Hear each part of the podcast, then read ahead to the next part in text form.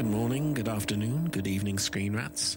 Yes, I've still got a cold. You could hear it in my nose. Sound like Birmingham or someone else. I don't know who do I sound like. I can't. It does sound like someone. Today on Television Times, we're doing things a little bit differently. In this episode, I talked to Chris Dobrowolski. Now, he is an artist and a sculptor, and he does uh, comedy sort of performance lectures. Uh, he also has this current exhibition called Toy Stories, which is touring around the country. Now, initially, this was supposed to just be a remote chat. We couldn't get that to work. So, with Chris being an artist, I thought we'd do something a bit different. So, by digging through a big old uh, drawer full of wires, I managed to sort of finagle a kind of connection between me sending him messages on mic as normal, but also as a voice note on and him replying via. So we've got this kind of back and forth voice notes uh, podcast for the most of it. And at the end, I believe there will be a phone call. I haven't yet to record it at this point, but there will be some kind of talk that we do have together, which I will try and mic up at the end. It might be short. We'll see what happens with that. So that's what you're going to be listening to. It's a bit different. There'll be a bit less music in between and maybe less silly voices. It's just a chat, and it will be a bit odd at first, but I hope we can uh, make something of it. And with Chris being an artist, of course, we should do it differently. This is more of a weird conceptual podcast this week.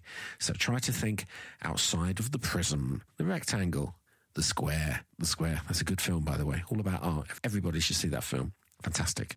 So before we get to that, let's have a chat about art and modern art. Is it shit? Is it good? Do you like what you like for the right? I'm talking bollocks. I don't know anything about art. I can't have this discussion. I know nothing. I'm an absolute fucking heathen.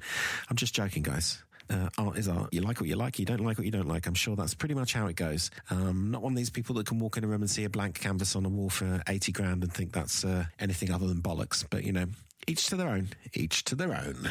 So, when it became apparent that the remote recording wasn't going to work, I sent Chris the following message. This is how it all began, and I'll let you into every aspect of this podcast, even this part. Okay, Chris, I've had an idea because you're an artistic gentleman. What we could do, instead of just sitting down and doing a direct chat, is we could do this via voice notes. Now, if we do it via voice notes, we can also do it over a number of days. So I could just send you a question a day. You could have a little think about it and then answer me back. So it might be fun, might be a bit more original anyway. So going to send you this voice note now. And if, if you think this will work, then just answer this question. I guess what we want from you, first of all, is just a kind of little introduction about who you are, what kind of artist you are, just for the listener. I don't know you. You're an unmet man, as I call them. I like the idea of this. It's a bit different. It'll be fun. And it won't take any time out of your day. If you're happy to like answer a question a day, for instance. Well, before we get to Chris's question, we're going to need our intro music and a funny sound effect, aren't we? I should mention this week I'm actually up in Edinburgh recording a bunch of these. So that's why this one has been pre recorded. And that's why it's a little bit strange. But anyway, enjoy the weirdness. Art is the stored honey of the human soul. Theodore Dreiser. Roll up, roll up. Welcome to Television Times, a weekly podcast with your host, me, Steve Otis Gunn. We'll be discussing television in all its glorious forms. From my childhood, your childhood, the last 10 years, even what's on right now.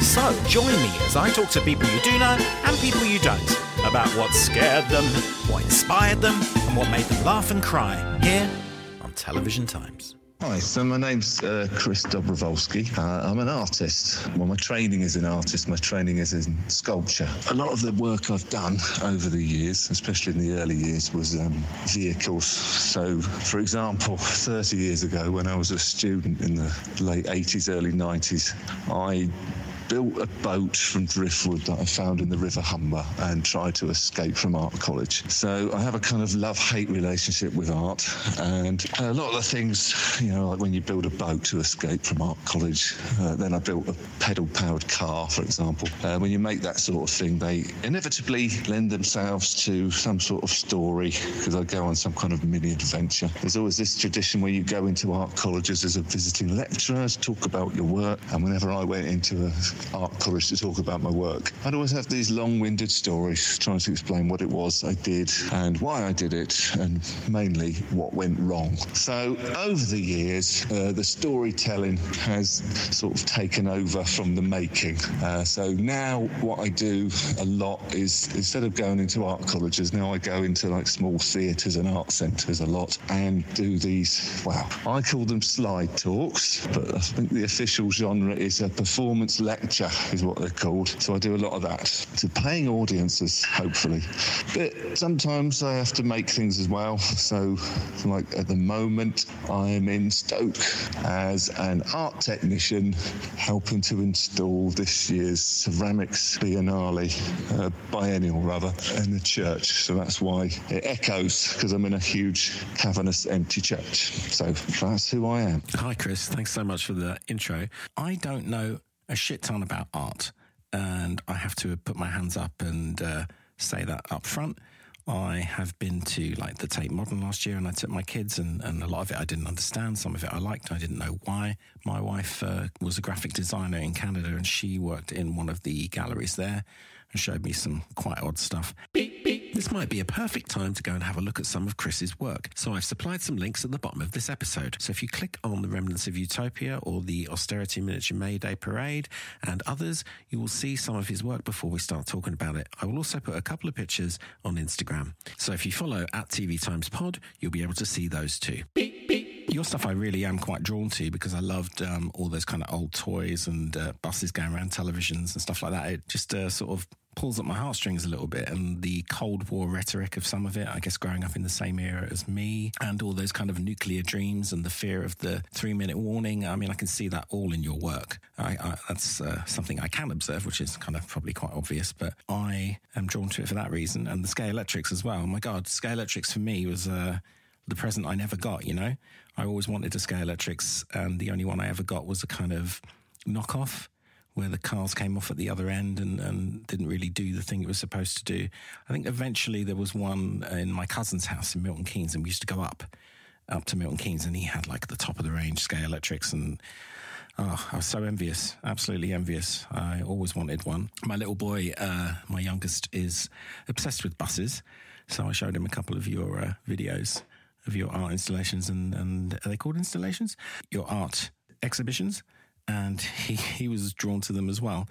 And I guess the only other thing I wanted to say was that your uh, work with like televisions is quite good, being on this podcast, uh, that you've done that kind of thing. And I wrote a musical version of uh, this podcast ends up being, but I wrote something called Television Times in the 90s. And I did set designs for them and they were just like uh, sort of a whole front stage full of broken tellies and bits of old stuff. And um, some of your art pieces really remind me of what I had for that vision. So I'm drawn to a lot of it, and I don't know anything. So yeah, you can answer any of that or have a response to that, and then we'll get on to some uh, some questions, some actual questions about television. Right. Unfortunately, I'm back in the house now, so it's not quite as uh, atmospheric and uh, echoing as it was before, as the church. Yeah, art yeah, I think, like I said, I think in the first message I sent you, I have a love hate relationship with art. So um, I can probably identify with some of the things that annoy you about art. A lot of it is rubbish. Yeah, so I'm touring one of these performance lectures that I mentioned earlier called Toy Stories. I try and illustrate some quite complicated things with toys. The reason I like toys is that uh, the art I do, it kind of like occupies this vague territory between real and unreal. That's my kind of main obsession. So Picasso had this famous line that I quote a lot where he says, uh, Art is the lie that shows a truth. Uh, the way I interpret that is that if you have um, you know, a painting, for example, it's not the real thing, it's an illustration of something, but it's also a kind of reflection of something in the real world. So this reflection is supposed to then, you know, show you something about the real world that you hadn't noticed before. So if you accept that there's a real world and an unreal world, the work that I do tends to occupy this weird kind of vague territory between the real and the unreal. Toy cars, for example, you know, they're they're not real. They're pretending to be real cars, but they're obviously also real objects. So, with this project I did with Scalextrics, for example, uh, I sort of really played on that notion of halfway between being real and unreal, and I built a giant Scalextric set around a library and then spent two weeks photographing, well, meeting members of the public in the car park outside the library, photographing their cars, and then turning the photographs into Scalextric's cars with them inside. And um, and then we had this huge race where, um, well, because the track went underneath all the library shelving and uh, behind all the computers in the library, so you couldn't see them. So you had to race them via a camera that was being towed behind a Scalextrics car on the back of a toy caravan. Uh, I called it selfie slot car racing. Now this, and there was also lots of like got all the librarians to do pose for sort of cardboard cutouts of themselves, miniature cardboard cutouts of themselves. So you see all the librarian staff as you go around the track in the camera. If that makes sense. Anyway, the show that I'm doing starts with this, I don't know, socially engaged art project, but I take it to this ridiculous kind of um, self obsessed, egomaniac territory where I just um, start comparing the real world to, well, the real world at the time was slightly peculiar because you had Boris Johnson in charge. Famously, doesn't tell the truth. So it's kind of like well, they always say they sort of like uh, life imitates art. And um, for me, it was kind of flicked a switch in my head where the real world seemed more false than my stupid toys. So that's what I've taken to the stage at the moment. That's really interesting, actually, because I spoke to someone recently whose partner was a satirist and they had to uh, give it up because they found the world impossible to satirize because it had become a parody of itself.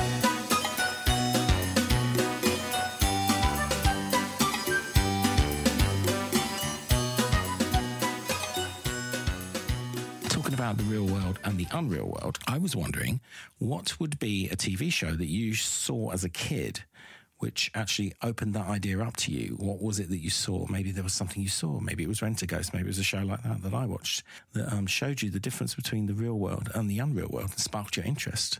Is there a TV show that helped with that? Yeah, TV shows that deal with the unreal and the real world. Uh, I, I, did give some thought to this actually, and um, yeah, one of the things that stuck in my mind was uh, a children's program from the early seventies called um, Camberwick Green. It was a bit like uh, Trump. I think I'm sure it's like the same people that made Trumpton, which is a little bit more famous than Camberwick Green, but with um, Camberwick Green.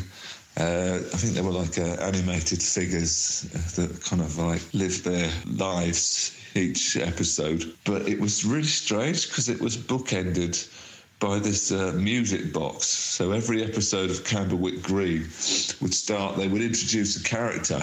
But they would introduce the character by having them appear out of this really weirdly coloured red and black music box that rotated as this music played. And of course, at the end of the episode, the same character would say goodbye and then disappear into this like dark hole of a music box. So it was kind of like um, I think that the setting for the music box was particularly weird because it was kind of like a sitting on a desk somewhere. I think there was like some spectacles or a magnifying glass and a lamp. It was kind of like trying to say that this was a, in, in some ways, the kind of the setting and its banality was trying to say that it was the real world and everything that happened to the character afterwards was this other world. But of course, as you're watching it as a, oh, I would have been a four year old or a five year old, it's kind of like you're faced with this sort of like, where, where is the person going? Where does the music box lead you to? Which I remember finding quite uh, terrifying as a kid. I just looked at the opening uh, credits to that show, Camberwick Green. I definitely remember it. I don't think I was an avid fan, but it certainly sparked something in me. Um, what I noticed mostly about it is, yeah, you're right. It's sitting on a desk and there's a magnifying glass. And it's obviously someone's office or whatever. It's a lamp, and the voiceover is very RP, isn't it? It's very that 1940s kind of voiceover that, like the guy who did Mr. Men had um, quite a posh voice, didn't he? That sort of 1940s. Hello, welcome to uh, Green. There's a this is a music box. It hides a secret. Who's in there today? What could it be? You know, it's that kind of old fashioned 70s voice that you don't really hear anymore, but it was all over children's telly at the time. I used to watch something called Pitkins or Pipkins, was it? And Hartley the Hare was this like fucking looked like it came out of a skip and it's got like two teeth and he's like, hello i'm hartley the hare you probably remember that and there was a pig in there that was quite a quite shockingly uh, grotesque, should I say. A lot of that stuff is very, um, it comes out the minds of druggy people in the 70s, right? Late 60s, all of that stuff. Magic Roundabout, Camberwick Green, it, it all looks pretty mad. There was a show called Magic Box or something like that as well, which had a kind of um, music box kind of opening with some kind of like I want to say like soft focus, coloured lens changes, all kind of quite weird, like top of the popsy, you know. Chris knows exactly what this TV show is, and he'll tell us in a minute. Because a lot of your work is dealing with those Cold War themes and that sort of feeling of like imminent, I don't know, oppression or death or destruction or something. There's this threat hanging over everything. And I wondered if, like me, there was something that when you were a kid that you saw, probably before you should have, that sort of shit the life out of you on television. Now, it could be a news story that you shouldn't have heard. It could be a TV show that was way too creepy and you shouldn't have seen it. Um, I just wondered what that would be. And I'd imagine the era that we both grew up in, there's an abundance to choose from. Yeah, I think the one uh, it was called Picture Box. I think was the one you're thinking of because it was um, it was a program for schools, so it was like a daytime television program and had a particularly spooky theme tune to it. I remember. Yeah, Cold War. I suppose uh, I mean the most terrifying thing in the early '80s, I suppose, that people of our age would have watched was the film Threads, uh, post-apocalyptic nuclear apocalyptic bombing of I think it was Sheffield, set in I know it was set in Sheffield because uh, about five years ago I did a gig for a, um, one of these performers lectures in um, in Sheffield, Theatre Delicatessen, and their venue at the time was actually famously uh, closed down Woolworths in the middle of Sheffield. That was famously part of a photo montage when the bomb drops in the film Threads, and you see well you don't see it, all you see is a front of Woolworths in Sheffield, and then like a nuclear explosion. So they always say it's the the Woolworths that was blown up in Threads was where I did one of my gigs. C'est un son merveilleux. There was another piece of work that I made that I'll send you a link to later, which was called uh, Miniature Austerity Mayday Parade. So it's like uh, one of those uh, red square parades full of trucks carrying uh, agitprop posters, but it's like a toy version. So it's a lot of old toy lorries driving up and down to this kind of revolutionary music. So obviously, with because I got this Polish name, my dad was from Eastern Poland, so it was the bit that wasn't invaded by the Nazis. It was the bit that was invaded by the Soviet Union. So we have this weird relationship to communism in our family because the dad's family was sent to Siberia by Stalin's NKVD. Um, and then they escaped when the Nazis invaded the Soviet Union as well. And then uh, my dad went through the war fighting Nazis, but couldn't go back to post war communist Poland. Um, but then, of course, he would have spent his time in sort of like the post war Britain uh, with all of the benefits of, you know, uh, progressive left wing governments from the, you know, late 40s and 60s. When I made that piece of work, the miniature austerity Mayday Parade, I read a lot about it, and uh, somebody was explaining a lot of um, 19th century British history, which was all about um, making lots of uh, concessions to working class people. Was basically the upper class or the middle class were afraid of something like a French Revolution happening in this country, and uh, also through the 20th century, Britain was always afraid of like a sort of Russian kind of revolution happening in this country. So there were lots of different things to placate the working class through the 20th century. But of course, now that we don't have this kind of external communist threat, there's nothing, there's absolutely no reins on the right, sort of like, you know, basically making people from a working class background poorer and poorer and poorer.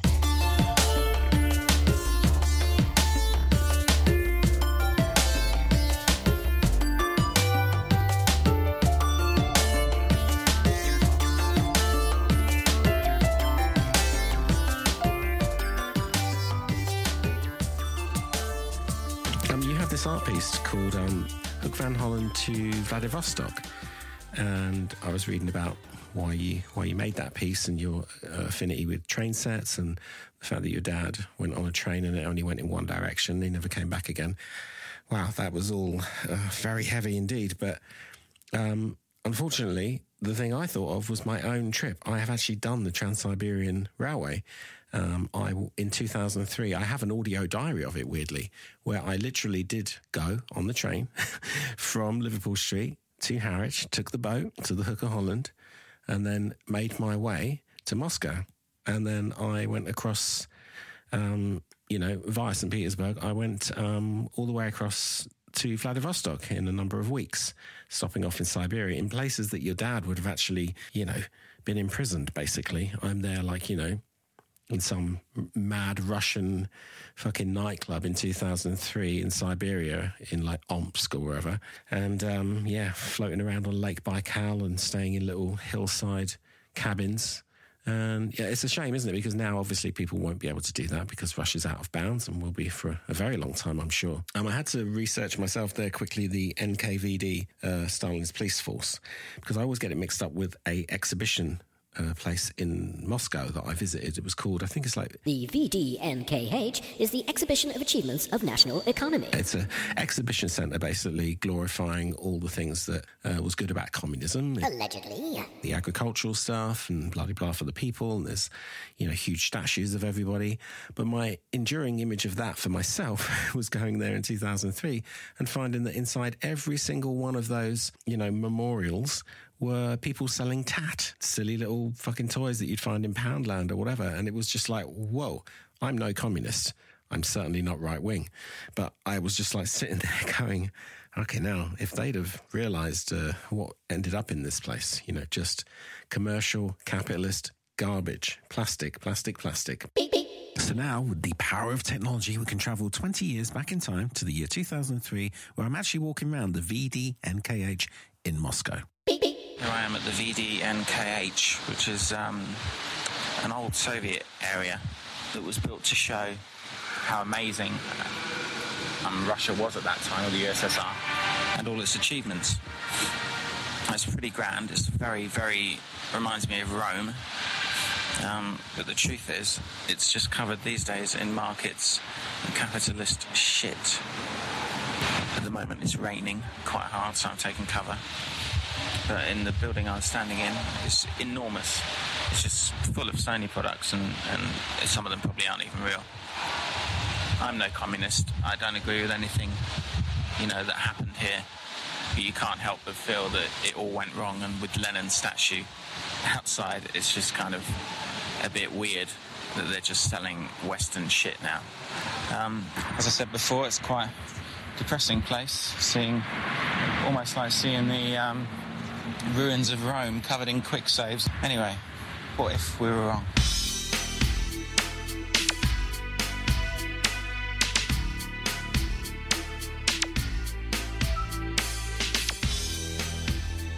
So, Chris, yeah, uh, it's uh, intriguing to see your pieces and, and read the history behind them. And I can actually, you know, physically feel a connection to it myself. And also, you know, I, I'm same age as you pretty much. And I grew up with the Hornby train set. I really wanted a Hornby train set, and my granddad got me one.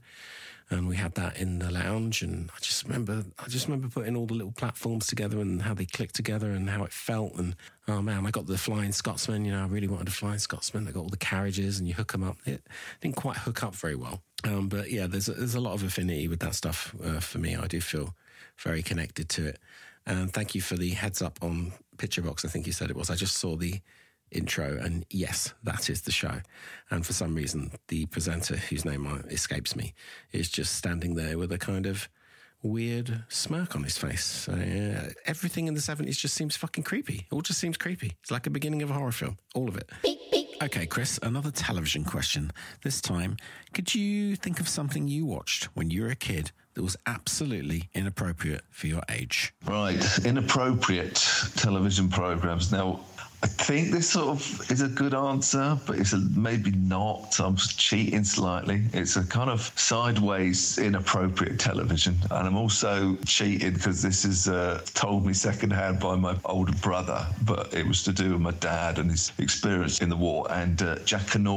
So, sometime in the early 70s, there was this uh, episode of Jackanory where they talked about Wojciech the bear. So you've probably not heard this story. It's a very Polish thing.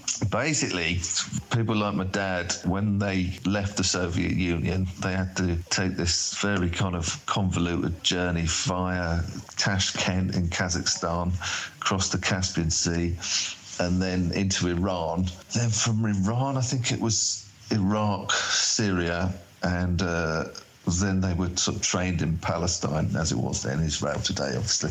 Some group of these exiled Polish people managed to pick up a bear cub en route and um, they you know tamed this bear and it became this pet and then this bear then went on to be this uh, regimental mascot and uh, apparently there's all this sort of um, stories about this famous bear, and um, there are stories that they even trained this bear to carry ammunition around as the army went through into Italy. At one point, they had to get the bear from North Africa to Italy uh, there, there, was no animals allowed on the ship, so they officially uh, put the bear down in the paperwork as an official soldier. So the bear became an actual recruit in this exiled Polish army, uh, so they could get it on the ship. And then the story goes on that the bear kind of like people said it's starting to think it was a human being. It would get drunk in a sort of like stereotypical Polish kind of way.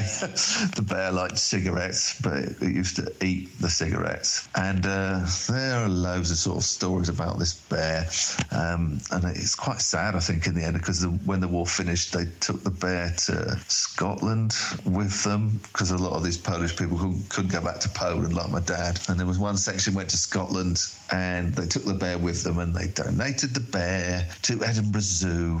And I think the bear was around right up until the early 60s. And they say that every now and again, these Polish soldiers would go and visit the bear, and the bear would become, was like, by this point where they reckon was depressed. But when people used to turn up and speak Polish to it or play Polish music, suddenly the bear would become animated again, and they used to throw it cigarettes, and it would suddenly become happy. Um, anyway, this is that was the long story about this Wojciech the bear, and uh, somebody wrote it out as a book, and then the book became one of those stories they you know, read out every, or I, I suppose it was an abridged version on Jackanory over the course of a week. And my older brother said that when he was a kid, he used to um, he listened to this every day, and I think it was probably I don't know, as a Friday, let's say. My dad must have come home early from work whilst Jackanory was still on the television, and um, he was half listening to this story, it's a very sad story for children. Uh, the other thing about my dad is he learned his. My mum always says my dad learned his English on the building site. So uh, when my dad finally cottoned on to this, what Jackanory was about on this particular episode, and the penny dropped, apparently he interrupted my brother's children's television watching by saying, "Is that that fucking horrible fucking bear that was so fucking nuts? That fucking bear used to fucking rip open all our fucking tents. It would fucking steal all our fucking food and fuck, and it was a fucking vicious, horrible fucking bear. And uh, my brother said uh, he completely ruined the store of Jackanory. That's a really great anecdote and actually very, very funny. Wojciech the bear. I'm going to check that out. I did look on Wikipedia. There was a little bit of information on it. I used to work with a guy called Wojciech. I used to work with these two Polish guys. One was called, uh, he called himself um, Dave. I didn't know his name was Wojciech for a very, very long time. He had a brother who made the pizzas, and um, the only anecdote I've got about that is not great. Um, he was a little strange, this fella. I'm just telling you for fun. I don't know if I'll put this in, but um, he was making the pizzas in, in Pizza Hut when I worked there as a delivery driver in about 99, 2000. And um, I went up to him one day. His name was Pete. And I said, Pete, his name wasn't Pete, but I said, Pete, what are you listening to? And he was like jigging about with his headphones on. And I realized that the cable was just dangling. There was nothing on the end of it. He wasn't listening to anything. And um, yeah, I don't think he was very well. Um, but Dave was really, really influential in my life for Wojciech. He uh, was one of the guys that told me, like, what are you doing here? Why are you working here? You don't need to work here. Go and work in theatre. Go and work in sound. Do something, you know.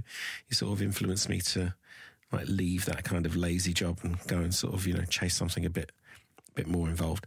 I mean, I don't know why I'm talking about that. Two Polish guys, just because your dad's Polish. Uh, I don't have a lot of links to it. I think I've only been to Poland twice, as far as I recall.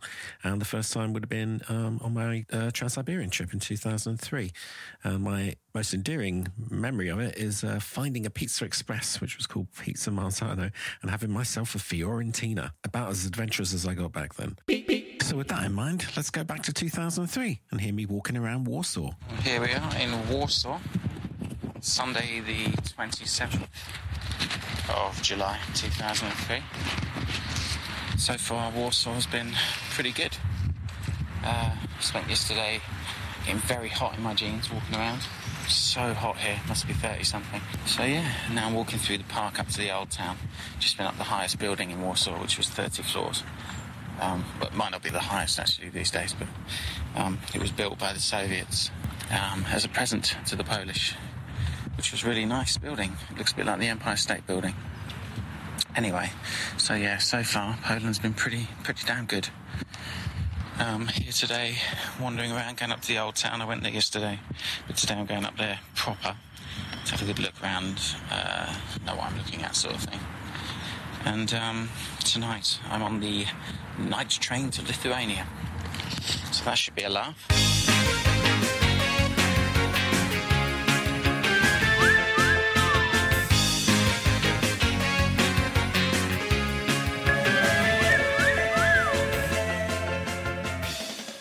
Rarely have sirens around here. That's strange. Um, I was all ready uh, to ask Chris a question, a televisual question, when he texted me to say he had yet another inappropriate story about something he saw a bit earlier than he should have. So uh, let's see what he has to say about that. This other television program I watched uh, when I was about 11, I think, uh, in 1979, and it was called Kitty Hart Returns to Auschwitz. So it was an hour long documentary about uh, Auschwitz survivors' return to Auschwitz with her son, I think, in uh, 1978. Yes, obviously, she recounts all of her experiences there. Now, the strange bit, well, why it was inappropriate was that I think that following summer, I had a Polish cousin who came to visit. We had all these Polish relatives on my dad's side who we'd never met. So my dad never went back to Poland until 1980. And the first contact we had was this cousin Andrew who came over, just surprised just turned up on the doorstep. My mum answered the door and there was a tall, skinny man on the doorstep. So we're all really tall and thin in my family. And um, we worked out this was a, a relative, and he proceeded to stay the whole summer. Anyway, he managed to persuade my dad that it was safe for him to go back and visit Poland for the first time since the war, the following summer in 1980. So um, that was the the reason we my dad went back. I mean, I think my, my dad and mum and dad had had friends who'd gone back to Poland in the 50s, early 50s, I think. One guy had gone back in the early 50s when Stalin was still alive, and uh, he vanished. He was obviously bumped off by the secret police. So my dad was determined he wasn't ever going to go back there.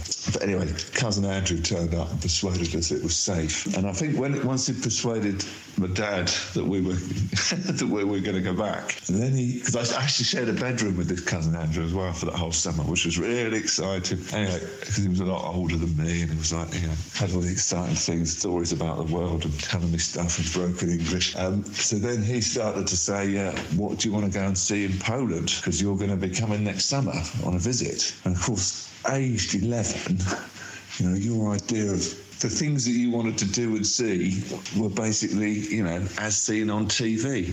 Anything you saw on television was what you wanted to go and experience in real life. And of course, Poland never ever featured on the television. So the only thing that I could associate with Poland and the TV was basically Kitty Hart's return to Auschwitz. And so um, I think the first thing I said was, can we go and visit Auschwitz? So not from any kind of like moral perspective, but just because it was cool, I'm ashamed to say. So, sure enough, a year later, uh, that summer, we arrived in Poland, saw, met all these relatives we've, we've never seen before. And then, about a few days in, a week into the holiday trip, uh, there was this uh, planned excursion by train from the, because all these Polish relatives all live in the north of Poland, and um, Auschwitz is in the south. So we all, en masse, well, about half a dozen of us, made this trip to Auschwitz purely on the basis that that's what I really wanted to do when I was 11. Now, the odd bit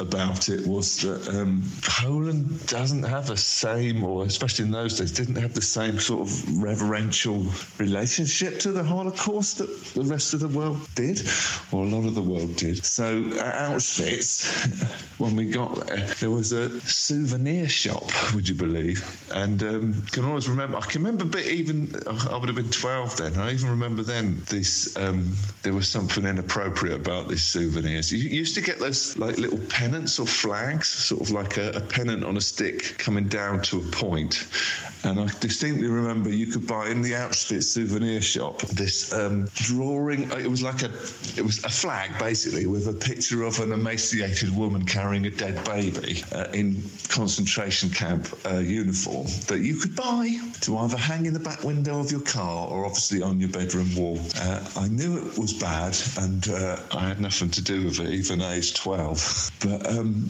years and years later, my mum told me for some reason we were talking about we must have been talking about it, and she she did buy a souvenir that I must have somehow put out of my memory. Used to years ago, used in the seventies, used to be able to buy these like um uh, what they're like a little slide viewer, a novelty slide viewer in the shape of a television, and I think she'd gone to America to visit her sister in 1977 and come back with these like you know, a blue and a red plastic miniature television that you click the bottom, and as you look through this little hole and held it up to the light, you've got different views of these different places you went to in America. Every kind of like uh, tourist destination sold them. And uh, in the souvenir shop at Auschwitz, she'd seen one of those and just impulsively bought it to add to her collection. And uh, I'd forgotten it existed until about 10 years ago when it came up in conversation. And uh, she produced it from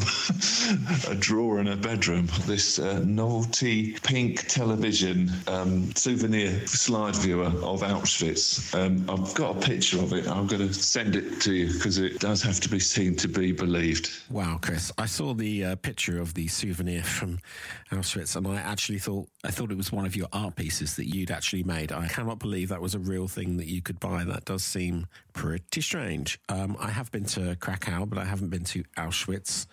Um, I was there on my own about four years ago, and I decided it wasn't something I should do on my own. It should be something I do um, with my wife's family because they're Jewish, and I thought it's something that you know uh, she I don't know if she wants to do it, but it's something I guess you, you should see, right? I mean, I've been to the museum in Hiroshima, um, below the site of where the atomic bomb was let off in 1945, and uh, that was a, a, tricky and hard thing to see and witness, and, and, it felt very, very real and made me very, very fucking angry.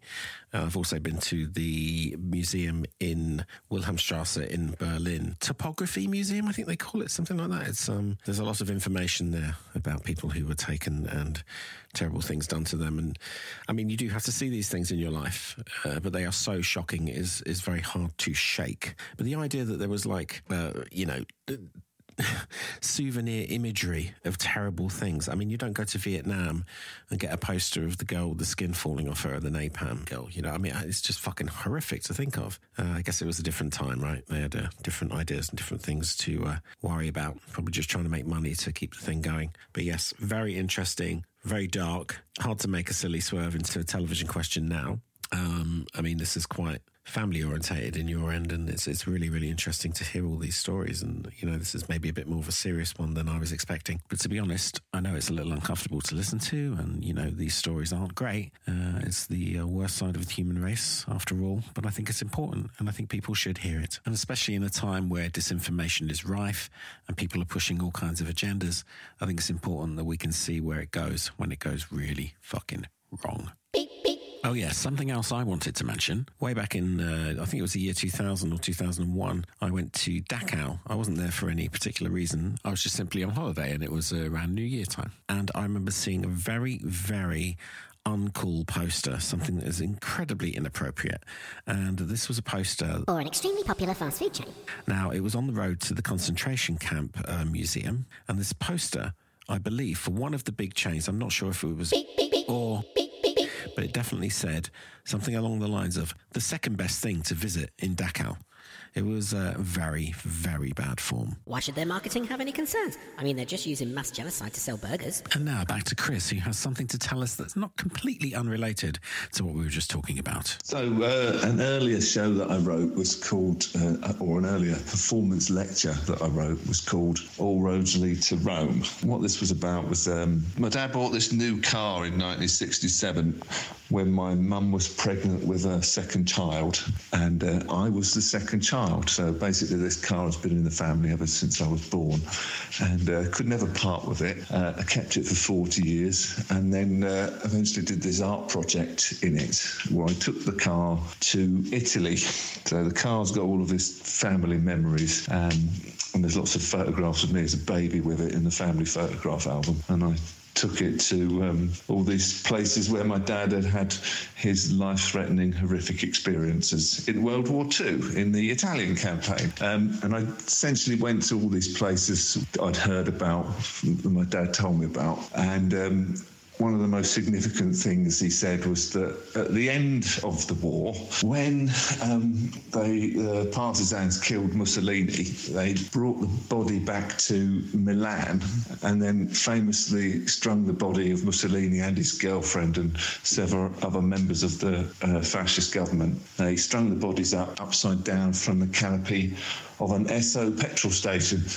And, you know, obviously with the, it being a petrol station, it was it was quite um, significant because the project was about a car. So one of the places we had to go was this square called Piazzale Loreto in Milan. Uh, naturally, the place has changed a lot since 1945, and um, it's now a big, busy interchange, sort of giant, complicated roundabout. And so I filmed everything from the car window as we drove around the roundabout, and then pieced it together with Google Street View and the historic photographs to try and find where the petrol station used to be. It had been knocked down many years ago. And I eventually worked out that where Mussolini had been hanging from the canopy of a petrol station is now a McDonald's. Of course it is. Why wouldn't it be? One example of uh, how the times move on. I mean, I've read, um, have I got this right? I'm not sure if I got this right. Um, that above Hitler's bunker is now a Chinese restaurant. It's what he would have wanted.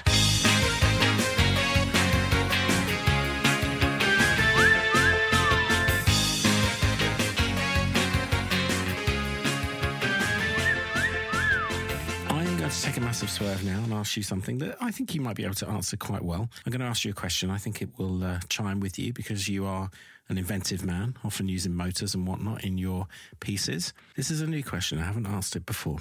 If you could take any invention from a television show and bring it into reality, what would it be? So, uh, again, Steve, I'm going to answer your question in a bit of an indirect way about you know recreating something that was invented for television and bringing it into the real world because I actually kind of did do that, but very vicariously through a close friend of mine. I had this very good friend at art college called Giles, and uh, many years after we'd left art college and we were you know, struggling artists, there was this point where my friend Giles said, um, I'm really fed up with making art. And, uh, you know, then we try and put it in an art gallery and uh, try and sell it to other people. And no one's interested. So, what I've decided to do, Chris, is do what you do and just make stuff I've always wanted. I've always wanted a Dalek, Chris. So uh, you can get the plans off the internet, is what Giles told me. So he set about making himself this Dalek. What they are is just like a, they're on wheels and you climb inside. And they're made out of three sections. So you have like a bottom section, which is sort of like the, the Davros section, then a middle bit that comes up to your chin, and then the, the tank bit that goes over your head. So he made my friend Giles, he made this whole thing. And um, then just I had no idea what to do with it until somebody saw it in his studio and said, Oh, that'll be perfect for the performance art evening we have at this. I think it was called Cabaret Melancholique or something. It's a club in the East End of London. And they asked him to come and perform. and the thing is, my friend Giles, we met on a sculpture course, and uh, he's not a performer in any way, shape, or form. So he rang me up and said, Chris, I've been asked to perform a Cabaret Melancholique. Um, I was wondering if you'd give me a few pointers. And I sort of said on the this is on the telephone. I said, um, Giles, uh, well, I'm flattered, obviously, that you think that my opinion is uh, that important. So uh, we can arrange to meet up, and I'll, I'll come over. We'll spend some time in your studio, have a bit of a brainstorming session. You know, I've got a few ideas. Uh, maybe we can introduce one or two other props. I think it'll be really good after kind of like half a day. I think we'll come up with a kind of 10 minute routine. That'll be perfect. And Joel said, I'm on in 30 minutes. And of course, they naturally said to him on the phone, You're on your own, you idiot. anyway, I didn't hear from him for about an hour. And then he texted me back saying that he'd got a standing ovation. Um, I think what had happened is he got in the Dalek and just, and it, his routine happened spontaneously. He got in panicked, and it was just basically I describe it as Doctor Who meets Mr. Blobby, and he just careered into the audience and just knocked people flying. And people loved it. And um, then he just got inundated with all these other offers to take his To these other kind of like avant garde events. I think he was, he never got paid for any of this, I stress. Didn't even get paid transport. Well, he doesn't drive either. I think one of the places he went to was in somewhere out in Hackney, I think it was, which was about three miles from his studio. And he pushed it, pushed it, got somebody to help him push it through London to turn up and do a similar event. Anyway, then he asked me if I would be his roadie, if you like, to, at the next uh, gig that he was signed up for. He's, by this point, he's got transport. And he said, All you have to do, Chris, is help me get into the Dalek and um, get me onto the dance floor because obviously you've got to get people out of the way and then also give my CD. So he's got a musical accompaniment to this thing in the end. Uh, give my music to the DJ. So I thought, great. anyway, so I'm in the dressing room with my friend and he's getting in his Dalek. He's put the first section on, the Davros section. Uh, then I have to lift the second bit over him that comes up to his chin. And then I could tell he was going through this kind of fright or flight process in his head. You know, he was getting stage fright. And of course, he's in a Dalek. No one could see him or anything. Um, and then the first part of his procedure, he says, go to my bag. And he had like four cans of beer, and I had to give him beer to drink whilst he was, you know, just before he put the lid on the Dalek. So he was on his third can, and he said, okay. Oh, he was deep breathing and kind of centering himself. And I, and I put the top on, and then uh, I was away. So I sort of like went out and sort of part of the crowd, sort of like make way for the Dalek. He's behind me. I gave the um, CD to the DJ and uh, he was off and he just sort of like shuffled backwards and forwards on the dance floor. And then at one point, there's a gun that is fixed to a CO2 fire extinguisher and he sets that off and it makes a lot of noise and a lot of gas escaping into this venue. And uh, people absolutely loved it. They were screaming, uh, shouting, all the phones came out, they were photographed, and it was a massive hit. I was quite surprised. Anyway, then the music finished, and I had to get him back into the dressing room, make way for the Dalek, make way for the Dalek, and uh, now I've got to get him out of the Dalek. So I took the top section off, the kind of tank turret bit, uh, and he, his head's there, and he was ashen white, and he was making this kind of real kind of painful breathing noise, a sort of like he couldn't speak. And, and eventually he sort of went, oh, in my bag, in my bag. There's an inhaler. He was having an asthma attack. So then I had to sort of like find his um, inhaler in his bag and give him the inhaler while he's still inside. And he's sort of going, Yes, it does happen most times I do this. and uh, then get him out. And uh, so, yeah, that was my uh, experience of actually bringing some from, from an invention from television into the real world. Thank you.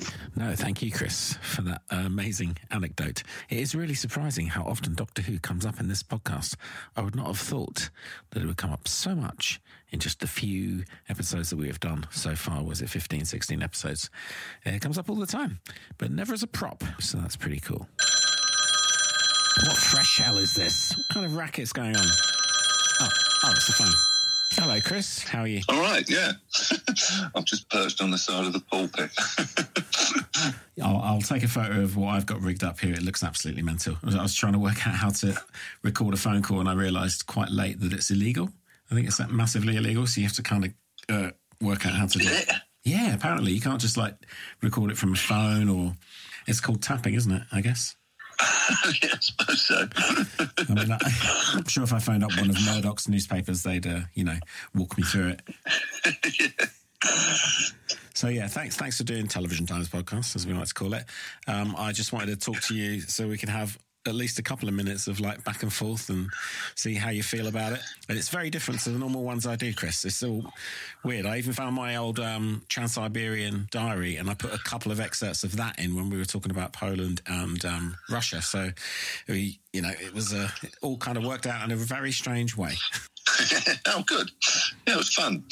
Yeah. I didn't realise how much uh, of my life revolved around television until I was pressed into answering the question. Yeah, it's like um, it's sort of in the background of things, isn't it? You're talking about a completely different Yeah, exactly. subject, but it's it's kind of the the kernel of the idea of what you're talking about, and so many things I could visualize because I've been to all these places and stuff. So it was like really really cool to listen to. Yeah, yeah, because you mentioned Hiroshima as well in one of the texts. That, funnily enough, I went there as well about oh, 20 years ago. Yeah, it's horrible, isn't it? I'll never forget seeing. Yeah, sort of, no, I um, know that. I know that museum as well. It was, um, yeah. Well, I, was, I went with. A, my, I had a friend who's actually from Hiroshima, and he, so he was. He took me there, but it was. Uh, yeah, most of it's full of, I think, pers- people's personal possessions, isn't it? Because they couldn't find bodies, but they were finding you know, bits that represented people. And then Yeah. years later, they donated them all to the museum. So, yeah, very particularly poignant. They knew they were going to get bombed, but they thought it was going to be a conventional bombing. So they, they, they needed to demolish buildings to put fire breaks around the important buildings. And the only manpower they had left was school children. So all the school children were in, in the centre of Hiroshima doing this uh, demolition work. It's absolutely horrific. I remember seeing like the, I just remember this satchel. It was the items were fused together, weren't they? It was like a sort of a, a watch fused to a leather satchel, and someone's like shoe fused to like a rock or something. It was weird. It was all really Yeah. horrible, absolutely awful. I went out that night and I bought a Yamaha silent guitar from some Japanese music shop, and I went back to some room full of tatami mats and wrote a song about it because I was just I had to get something out. You know, it was just something in me that needed to come out after seeing that. It's horrible. Wow. I mean, I haven't been to, um, I said Auschwitz or anything, but like afterwards, I sort of remembered that I'd been to uh, Tuol Sleng prison as well, which is in Cambodia, the one where the killing fields is, and seen Oh, right. pretty. That's not that kind of. I guess is probably what Auschwitz was like when you were a kid. I mean, it's just as it is. And there's still bullet Yeah. holes and blood on the walls, and is not sanitized in any way. There's no gift shop.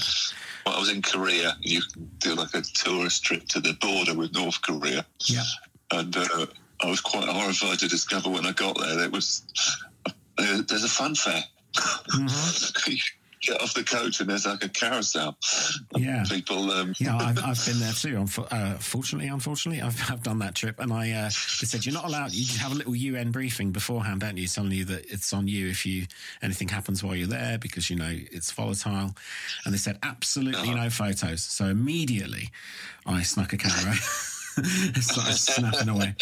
But they had these um I don't know if they had it when you were there, but they had this um like like almost like a funicular train that goes under into the tunnels, you know, the the sort of tunnels that the North Koreans dug um underneath the Oh. south. And they had this no, I didn't see that. Oh, when did well. you go there then? what year did you go? I was there about five years ago. Oh right, maybe it's gone. That was two thousand and three. Oh, right. Have they got rid of it? No, I, I, we- I didn't see a train.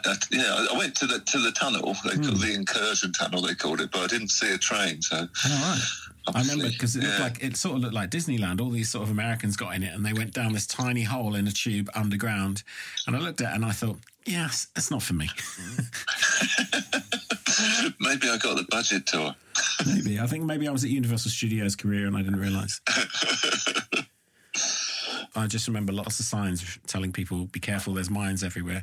And a couple of uh, idiotic tourists sort of jumping over the fence to take a sort of peace photo or whatever. Like, you're going to get your legs blown off. Yeah, I saw the minefields in the Falklands. Oh, There was um. So when, yeah, another thing. I went to the Falklands once, and uh, interestingly, they, they in the Falklands they realised that um, a lot of area that's mined, that they had a lot of land and not many people, and they decided that um, it's quite dangerous, cost a lot of resources to remove the minefields, and um, they kind of like decided that it would be more beneficial for other places in the world to have those resources to clear their mines. You know, places where there was a lot more, Yeah. there was a dense population, and they said we'll just we'll leave our minefields. We Really? we we think that money would be spent otherwise, which was very magnanimous them. Yeah, but then they also followed that up with, um, and also our minefields are very good for tourism. Oh, fucking hell. Who laid the mines in the in the Falklands? Who left, Argentina. it was Argentina left them behind in the 80s. All right. Oh yeah, yeah, yeah. It's still there to this day. Yeah. I don't think I knew that. There you go. Wow. I kind of think of that as more of a sort of skirmish, like not a full on war. Yeah, I mean, it was, they call it the last colonial war, didn't they? My only, my only knowledge of the Falklands is uh, via some story about Prince Andrew, so I'll probably uh, leave that one. he went there, didn't he? Oh, yeah, he did. Yeah, he was a helicopter pilot, wasn't he? Yeah. Oh, there you go. Helicopter As, pilot. as he kept saying in, in his uh, interview. Yeah, yeah. So he, he's the only man that could stand on one of those Argentinian mines and not sweat. There you go. She's sending there. anyway, we've been talking way too long. Not too long, but you know, Chris is on his lunch hour, and I just wanted to sort of say a couple of things. I had no idea where it was going to go. Definitely didn't think we'd be talking about Prince Andrew and the Falklands. So that's what I like about this one. It just goes wherever the fuck it goes. It's hilarious. All right, Chris. Well, well thanks for doing the pod. My pleasure. And you can listen to it next Wednesday. Thanks, Chris. Nice Maybe I'll meet you you. one day. Oh, I hope so. Good luck. We'll do this again. All right, bye. Bye. Well, if you've got this far, you can probably guess that I'm just going to delve quickly back into that audio diary from 2003 and try and find a little bit of me in Hiroshima. Here I am in my room in Hiroshima. Um, tatami mat. it's very Japanese. So it's a really simple room. It's just like, it's not like the um, ryokan that I stayed in in Hakone. It's um, much smaller, but it's, you know, traditional Japanese accommodation. Just a futon and a room. There's a telly, as always. And there's air conditioning, which took a while to get working, but at least it's on now. Because when I walked in, it was like a fucking sauna in here, and I thought I was to die.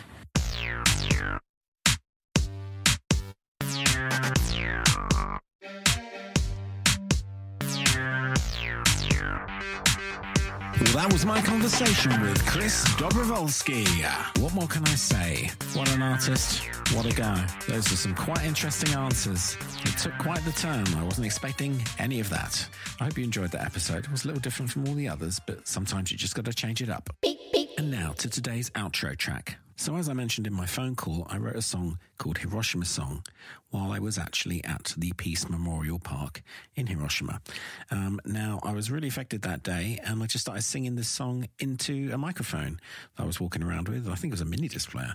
And I used to just uh, make up songs as I went along, and then I worked them all out afterwards. This was uh, not one that I wrote in any way on a musical instrument, it was just in my head, got it down. When I got to Tokyo, I recorded it. So, this was recorded in 2003 after my Trans Siberian journey. So, this is Hiroshima Song.